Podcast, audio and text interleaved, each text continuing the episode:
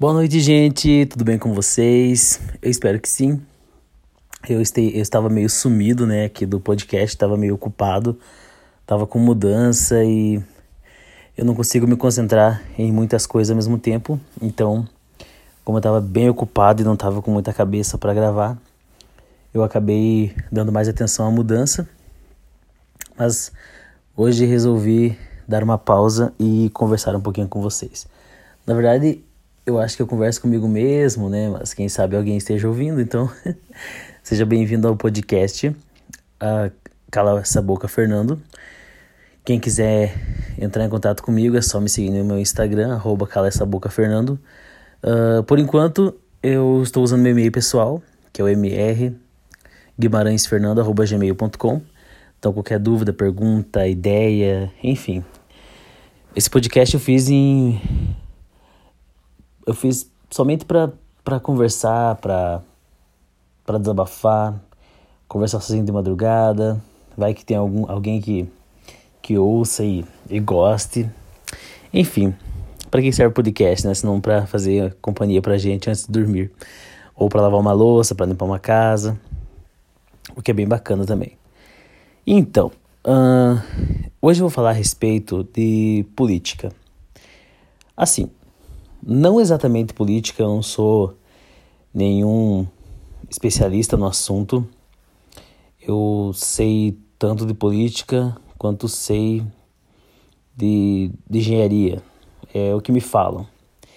Uh, mas eu leio bastante, eu me informo bastante. Ao contrário das pessoas de hoje, né, que simplesmente compartilham as notícias, o que ouvem falar. Eu não, eu sempre que eu ouço alguma coisa, um murmurinho, algo assim, eu vou eu vou em frente, eu pesquiso, eu vejo várias fontes para ver se realmente aquilo que estão falando é verdade ou não.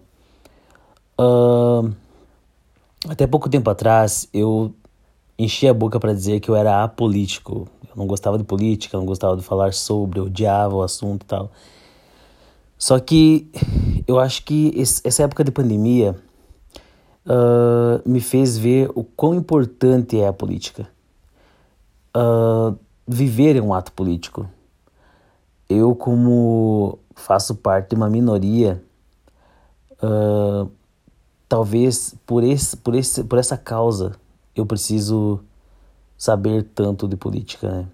Talvez algumas pessoas não, não entendam a grandiosidade que é a política. E tudo, tudo. Nossos direitos, nossos deveres, uh, o nosso futuro, nosso presente, tudo é uma questão política. Mas hoje eu quero chegar no assunto específico a, a respeito do que popularmente as pessoas conhecem sobre direita e sobre esquerda. Uh, eu vou começar usando uma metáfora que eu estava pensando esses dias, mas mais ou menos vai exemplificar o que eu quero falar para vocês. Se vocês imaginarem o Brasil como uma empresa e essa empresa tem alguém, um superior, que a gente pode chamar de presidente. Uh, e ao invés dos estados, nós podemos falar que são setores, setores de uma empresa. Tem o RH, tem a parte de compras, tem uh, quem trabalha com na parte de recepção, da produção, enfim, são setores. Esses setores, vamos fazer de conta que são nossos estados. Os estados, os estados do Brasil são esses setores. Uh, e cada setor tem um encarregado, tem um líder. Então, supostamente seriam os governadores, né? Uh, eu já trabalhei em algumas empresas e funciona assim. O, o presidente, quem está acima, o CEO da empresa, ele tem que estar a par de tudo que acontece nela. Quem informa o presidente da empresa são os encarregados de cada setor. Quem informa, quem repassa, quem, quem faz reuniões, quem conversa sobre, para andar junto e tal. Ou tudo anda num caminho, num trilho, todo mundo junto, ou, ou se algum setor não estiver funcionando bem, enfim, perfeitamente, isso vai desfalcar futuramente o trabalho num todo e vai desencadear, vai cair sobre o presidente, o CEO da empresa. Agora vamos, então vamos parar com a metáfora e imaginar o Brasil.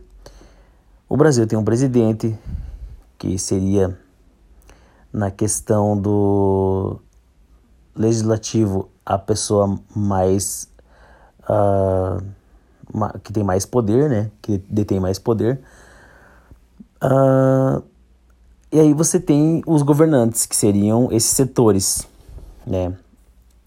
Então, assim, se vocês pegarem, se vocês usarem esse exemplo e vocês pegarem outros anos, outras gestões, outros presidentes, tudo que acontecia, tudo, não interessava se era no Acre, não interessava se era no, em, Amaz em Amazonas, em Belo Horizonte, não interessava se era. Não, Belo Horizonte não, Belo Horizonte não é estado, né? Minas Gerais, não interessava se era no Rio de Janeiro, não interessava se era na Bahia.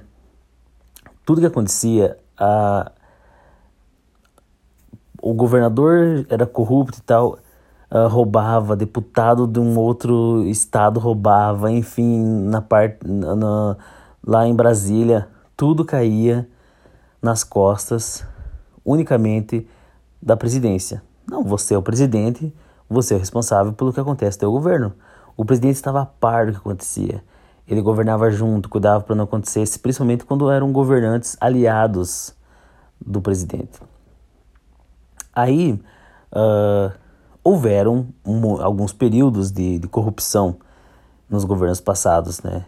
E corrupções uh, lideradas, chefiadas tanto por governantes quanto por deputados, quanto senadores, enfim, deputado federal e tal.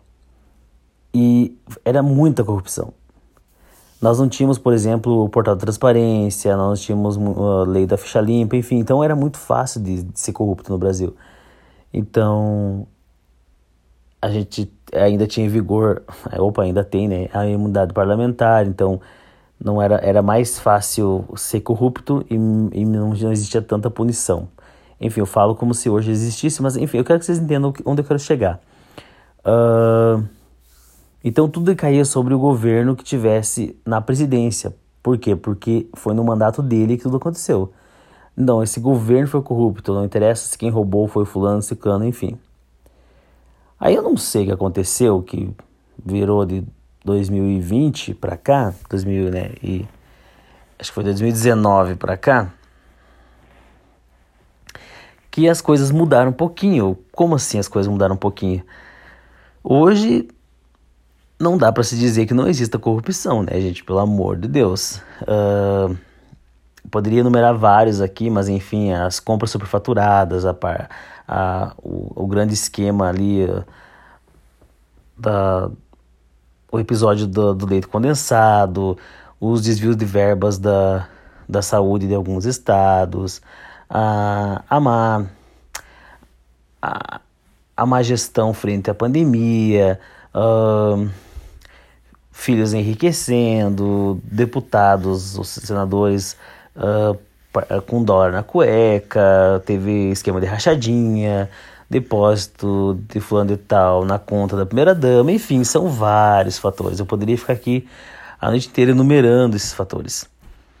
Uh, e hoje eles não falam mais assim, não, foi na gestão do presidente e tal. Hoje eles falam assim, não, foi o ciclano. Hoje eles dão nome aos bois, olha que engraçado.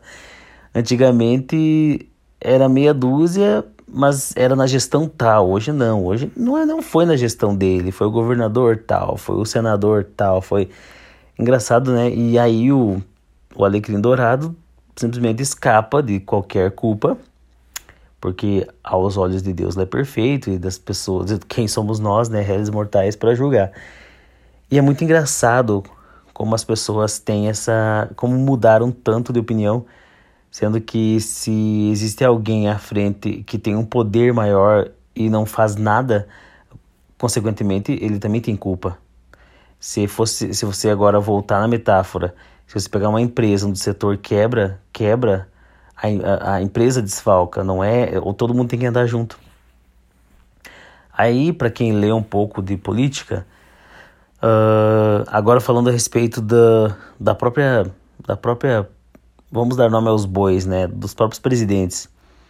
Na gestão anterior uh, da Dilma, na época do Lula, quando começou dar início ao mensalão e tal, uh, que aí surge um juiz que era um salvador da pátria. Eu juro que na época, gente, juro para vocês, na época eu tinha começado com o salão, tava indo muito bem. Nossa, as pessoas tinham dinheiro para gastar riveria. Você podia dispensar cliente, sabe? Hoje tem que lamber. Hoje você tem que ser não o melhor, hoje você tem que ser pacote completo, você tem que tratar a pessoa como um rei para você conseguir uma clientela. Na época não, na época as pessoas tinham poder aquisitivo, tanto elas podiam escolher teu salão e no outro, quanto você podia dizer, não, não quero te atender. Hoje não, hoje tem que correr atrás, tem que acordar mais cedo, tem que, enfim. Uh, e aí eu lembro muito bem quando começou a história de mensalão e de, né, e de investigação. E aí, na época, o, o presidente Lula saiu como nosso maior réu e tal. Alguns anos depois, hoje, uh, o jogo virou. Por mais que esse governo atual esteja fazendo bastante cortina de fumaça, esteja ainda espalhando fake news, a verdade é uma só. Para quem quiser pesquisar, é só dar um Google. Não, não sou partidário, mas eu também não posso ser ignorante. Uh, nada do que foi falado na época, nenhum crime onde o presidente na época foi julgado, até hoje existiu prova.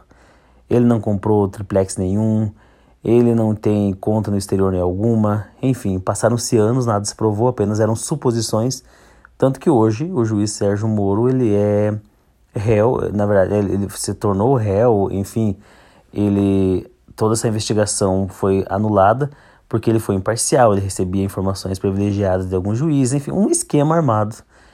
Uh, não se tinha nem pé nem cabeça. E quando esse mesmo juiz foi contra esse governo atual, ele passou de herói para mais um. Enfim, tudo, todas as pessoas que são contra esse governo, infelizmente, são. As pessoas crucificam, elas acham alguma coisa para falar mal e tal. Então eu falo nesse podcast realmente porque eu não posso conversar com as pessoas com quem eu converso no dia a dia, porque eu moro no sul do Brasil, aqui a grande maioria, a maioria das pessoas são bolsonaristas, inclusive essa semana, acho que é amanhã para acontecer uma motociata com né? Provavelmente deve estar tá ganhando gasolina de alguém, ou realmente a galera tá bem aqui, hein? Tá caríssimo. Se bem que moto não gasta muita gasolina, né? Então, tranquilo.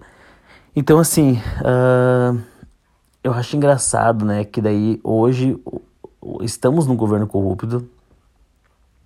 As pessoas querem comparar roubos e eu acho assim, para mim, a, a pessoa ela, ela é culpada, por exemplo, se me roubarem 100 reais e dali um mês uma outra pessoa me roubar mil, eu não vou considerar o que roubou, roubou mil reais mais ladrão do que roubou 100. Para mim, os dois são ladrões. E hoje, e hoje mudou uma inversão de valores que as pessoas falam assim: ai, pelo menos nesse, nesse governo o roubo é menor.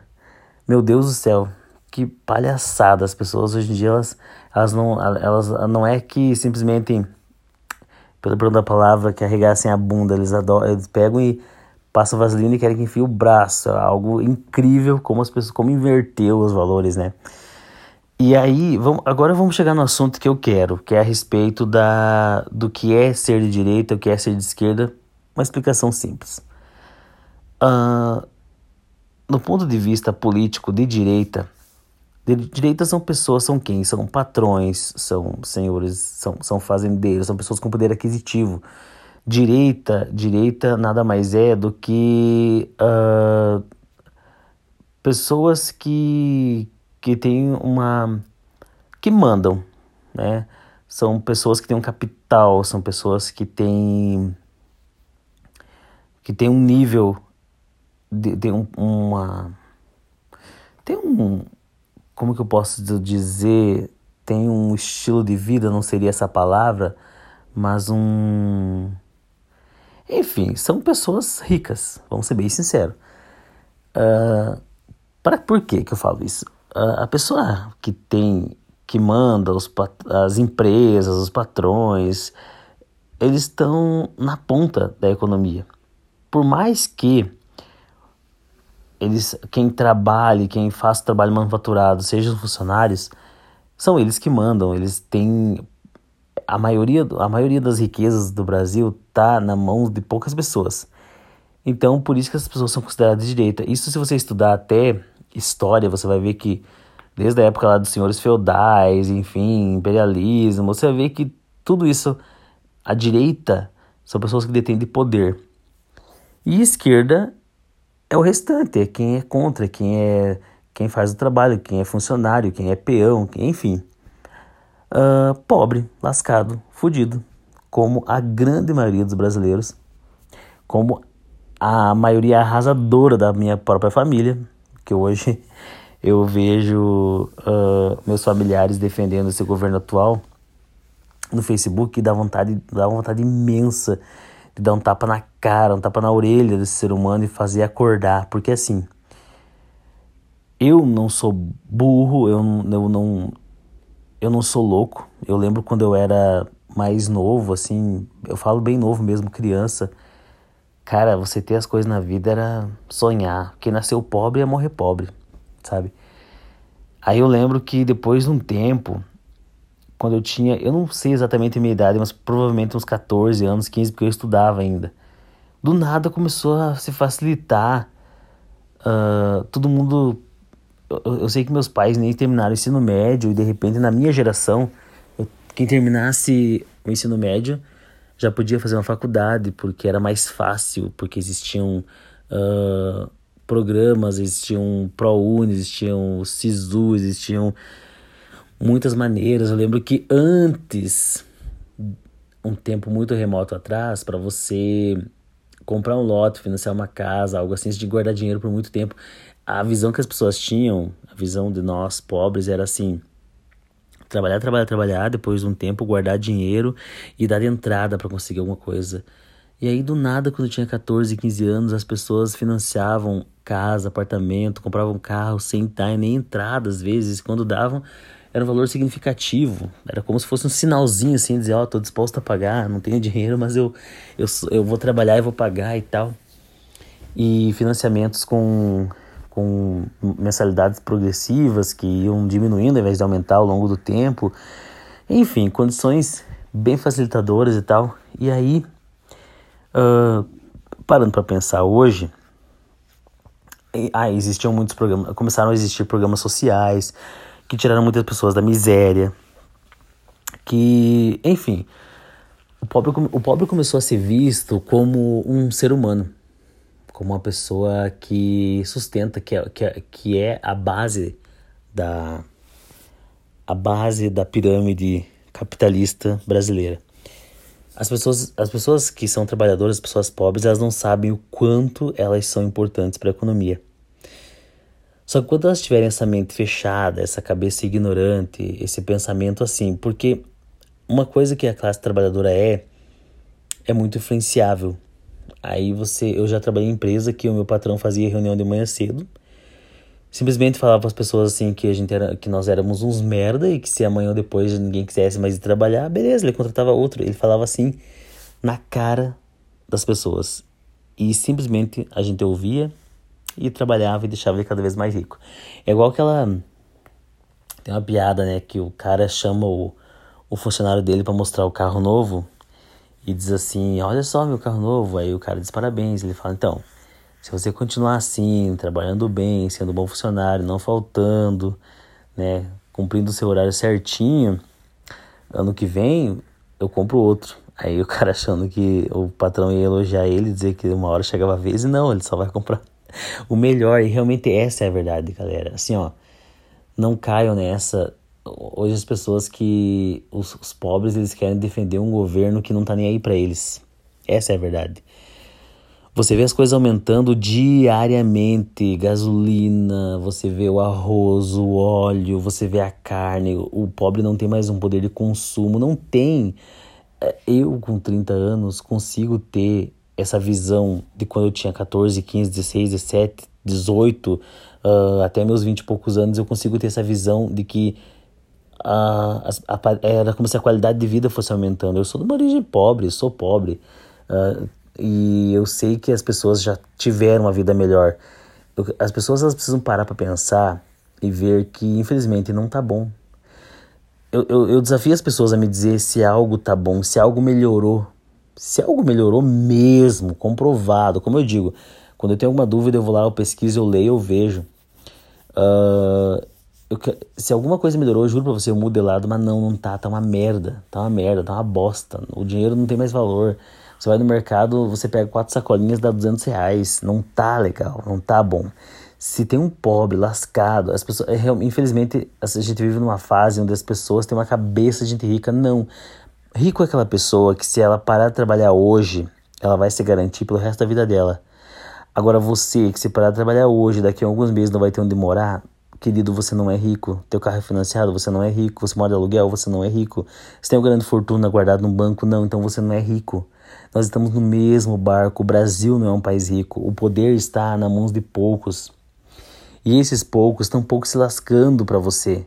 Eles pagam 11 reais na gasolina, 20 reais, enfim. Para eles é uma delícia não ter pobre na rua andando para arriscar o carro deles, não ter o filho deles rico na mesma escola de um pobre que conseguiu uh, com muito esforço pagar a mensalidade, porque daí não vai influenciar, não tem aquela cabeça medíocre, porque eles pro rico, o pobre, infelizmente não tem valor mesmo. Então assim, ó, não tá na hora de vocês pararem de defender um governo que não tá nem para vocês, largue mão de ser burro é, é idiotice, é burrice você achar que, que tá bom. Não tá bom. Não tá bom. Sabe? Simplesmente não tá bom. Uh, as pessoas elas têm essa cabeça assim de que elas têm as coisas, não sei, dá vontade de falar assim, olha, você não é rico. Esses dias, esses dias até eu discuti com um amigo meu, ele acha que pobre é aquela pessoa que passa fome, que tá abaixo da linha da pobreza, não, querido, tem bastante tem milhões de brasileiros na situação, mas graças a Deus a gente não tá.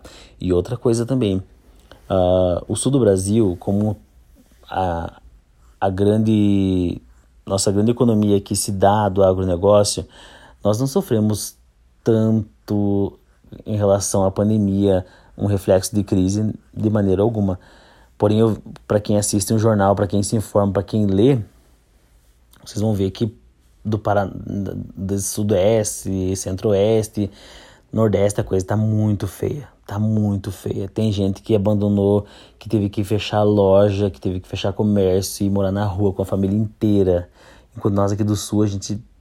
Ai, tá bom, né? Esse governo tá maravilhoso, tá, tá lindo e é um governo à base de fake news e tal. E enquanto eles jogam fake news, uma cortina de fumaça, eles vão lá e vão. Eu vou dar um exemplo para vocês, né? Por exemplo, uh... aí o governo vem com a história de que zerou impostos sobre a gasolina. E aí que a culpa da, do aumento do, do governo dos estados. E galera, se você der um Google, você vai ver que é muita mentira zerou sobre alguns derivados, sei lá, álcool etílico, enfim, mas esquece que gasolina tem adição de etanol, que não tem imposto zerado porcaria nenhuma. Ainda existe os 30, 33% da gasolina, que é produto final. Zerar imposto sobre matéria-prima não, não quer dizer nada, porque a, gasolina é produto final, ainda tem os 33% do federal, tem a taxa estadual, mas assim, tem que ter, porque precisa ter imposto, não, não tem como financiar estrada, como arrumar esgoto, infraestrutura, educação, enfim, saúde, tem que ter, não existe zerar. Não existe zerar. Infelizmente, o zerar é uma coisa que não existe. Mas enquanto joga esse fake news, aí eles votam reforma trabalhista, tira um monte de direitos das pessoas. Essa semana mesmo estava vendo a, res, a, respeito de PIS, de fundo de garantia, enfim. O, nossa, galera, foi tanta merda. Eu li a respeito também de. A pessoa que começa. Eu lembro que quando eu assinei minha carteira com 18 anos, dali 5 anos, recebi, recebi o PIS. Não existe mais isso, sabe? Não existe. Tem muitos direitos sendo. Olha, foi reprovado. Uh, ainda bem, né? Teve uma votação sobre o congelamento do piso salarial dos professores ali por cinco anos e tal. Enquanto eles fazem, eles votam essas merdas, eles jogam umas cortinas de fumaça para as pessoas acreditarem. Só que a galera tem tanta preguiça de ler, de pesquisar, de buscar, que simplesmente prefere um aham, beleza, tá bom. E acho que tá mil maravilhas, galera, não tá. Não tá. Sério, não tá. Eu, eu não consigo acreditar que tem pessoas que defendam. Não consigo. Se a pessoa defende e tem um poder aquisitivo, beleza. Tá, não vou nem discutir, porque nesse governo ou em outro ela vai ser rica. Agora, se é um pobre lascado como eu, como muitas pessoas, não dá. Sinto muito. Deixa eu tomar um golinho do meu chá aqui, que daqui a pouco eu vou dormir. Hum. Fiz um chazinho aqui de hortelã maravilhoso. Então assim, galera, eu queria mesmo era dar uma desabafada a respeito disso. Eu tento diariamente, eu, eu, eu odiava política e me tornei a pessoa que eu mais temia, que é alguém que briga por política. Eu acho que cada um tem seu direito, claro, de, de, de se posicionar, desde que não seja posicionamento burro, desde que a pessoa não seja um alienado. Eu gosto de conversar com pessoas que realmente têm embasamento, têm informação, ou seja, jovens que são contra esse governo. Infelizmente, esse pessoal mais velho aí tá lascado, porque o pessoal tem uma preguiça de, de buscar informação e galera, ó, não que eu torça contra o Brasil, porque como eu falei, se tivesse bom, tivesse melhorado alguma coisa, até eu mudava de lado, mas não tá. Vamos, vamos ser verdadeirinho aqui com o papai, vamos conversar, vamos ver no cantinho, senta comigo. Me diz se você tá feliz, me diz se você tá comprando as mesmas coisas que você comprava, sei lá, cinco anos atrás. Se você tá viajando, indo pra praia, amigo, não, não tá, né? Não tá. Não tá. Não tá. Não tá e nem vai. E vai piorar as coisas, tá? Eu não queria que piorasse. Queria...